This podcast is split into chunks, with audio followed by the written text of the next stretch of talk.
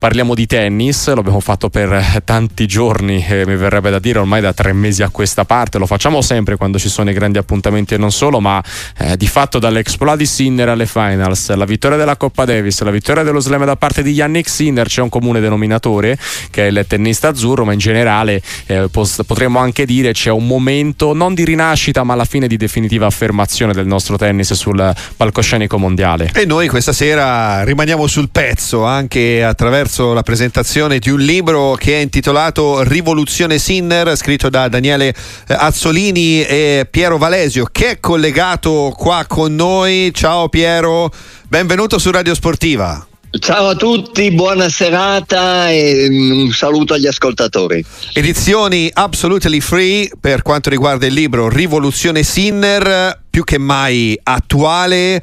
Si indaga in questo libro, eh, Piero, soprattutto su, sugli aspetti che hanno portato la crescita esponenziale di Yannick Sinner mentali, tecnici di un successo che in tanti attendevano ma che per certi aspetti sembrava quasi non arrivare mai e invece a giovanissima età ci troviamo con un campione assoluto di una grandezza primaria. Guarda, abbiamo tentato di, eh, in, in, questo libro di andare alle radici, cioè di scoprire quali sono gli elementi che hanno portato oh, Yannick a essere, a diventare quello che è oggi. Eh, perché si tratta di una figura, eh, se vogliamo, molto particolare. È nato, come ormai tutti sappiamo, perché sappiamo tutto tutti di, di, di, vero, eh, di, di Sinner dopo questi ultimi 4-5 giorni. Ehm, però si tratta comunque di un ragazzo nato in montagna, dove diciamo che il tennis non è esattamente la, eh, la pratica più diffusa, e infatti sappiamo benissimo che lui era un promettentissimo sciatore, però quello che ci ha interessato approfondire, insomma, è stato capire come questi suoi natali abbiano, lo abbiano portato mh, mm, a mh, mm, essere ciò che lui è oggi e a giocare questo particolare tipo di tennis. E, ehm, mh, perché, insomma, vivere in montagna, nascere, vivere vivere in montagna è un'esperienza che in qualche modo ti forma. E abbiamo scoperto e comunque raccontato anche delle cose così curiose particolari che ti danno, ti permettono poi quando vedi una partita di Yannick come, come la finale di Melbourne uh, a capire un pochino più facilmente come puoi perdere i primi due set contro uno come Medvedev che stava giocando come Medvedev al cubo e non farti prendere dallo sconforto ma anzi invertire la tendenza e poi vincere quell'incontro. È un aspetto che sicuramente ha colpito, no? la forza mentale del, del, campione, si è campioni anche per questo motivo, soprattutto per la testa, al di là di quelle che poi sono le indiscusse doti del talento, dell'atletismo, però eh, si è campioni a partire dalla testa e quindi avete analizzato in questo libro anche quello che passa, diciamo così, per la testa di Sinner anche a livello di preparazione ai grandi tornei. Certo, abbiamo eh, approfondito quali sono gli aspetti, intanto qual è l'aspetto del suo carattere che mhm. gli permette di imparare delle cose. Perché noi diamo per scontato che in fondo eh, un tennista professionista, così come un grandissimo sportivo, debba quasi di default, passami l'espressione, certo. essere capace di imparare. Ma eh, sappiamo tutti benissimo che non è così. Sappiamo che, tanto per restare nell'ambito tennistico ci sono fior di, di tennisti, fior di promettenti ragazzi che avrebbero dovuto dominare il mondo ma che non sono mai riusciti a valicare un po', come dire, a imparare qualcosa di nuovo che permettesse loro di migliorare. In questo momento penso, tanto per fare un esempio, a Roger Federer che si è affidato a Stefan Edberg quando certamente non era più un ragazzino per migliorare il suo rovescio e per far sì che il rovescio fosse un colpo più risolutivo.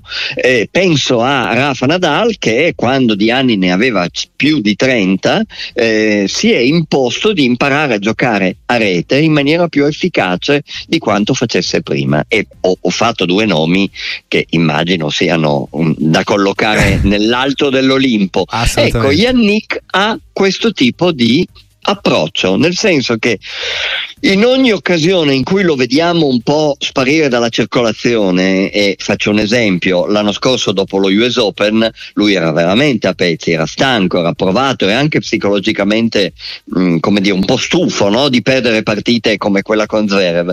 È sparito dalla circolazione per un mese, in quel mese ha posto come dire, le, eh, i presupposti per poi essere il giocatore capace di anche di chiudere punti a volo in maniera efficace come quello ormai passato alla storia contro Djokovic sul match point di Djokovic nella finale di Malaga e di essere più risolutivo nei momenti difficili. Ecco, questo secondo Daniele, secondo me che abbiamo scritto questo libro, è il, come dire, il crisma dei campioni, di quelli che sono nati per essere grandi. Rivoluzione Rivoluzione Sinner, il libro che presentiamo questa sera, un libro veramente interessante con una prefazione eh, Piero Valesio scritta da Adriano Panatta e sa un po' di passaggio di consegne, no? questo, questo aspetto passaggio di consegne lunghissimo nel tempo eh, a tutti gli effetti. Sì, però è durato un po'. È diciamo. durato un po', un po' lungo, diciamo. Però l'Italia adesso ha di nuovo un suo grande, grandissimo campione nel tennis. Quindi fa piacere ecco, aver ospitato nel tuo libro anche una prefazione di un grande come Adriano Panatta. Beh, hai detto benissimo, Adriano è, è, rappresenta ancora oggi eh, il, come dire, vogliamo dire il nume tutelare del tennis italiano, eh sì. comunque il talento eh, che ha scosso i cuori, che li ha scaldati e che continua, se, se, vogliamo, a farlo attraverso le parole che lui comunica con questi suoi nuovi ruoli che riveste. Certamente nel libro il fatto che sia proprio Adriano a consegnare in qualche qualche modo e, e soprattutto che l'abbia fatto, permettimi, questo, questo, questa spolverata di, di autocelebrazione, nel senso che questo libro è uscito pochi giorni prima del successo di, di, di Yannick in Australia, e per cui in qualche modo Adriano ha voluto veramente lanciare questo testimone in maniera che Yannick lo prendesse e, e Sinner da quel grande campione che si sta dimostrando di essere lo ha preso al volo nella prima occasione possibile.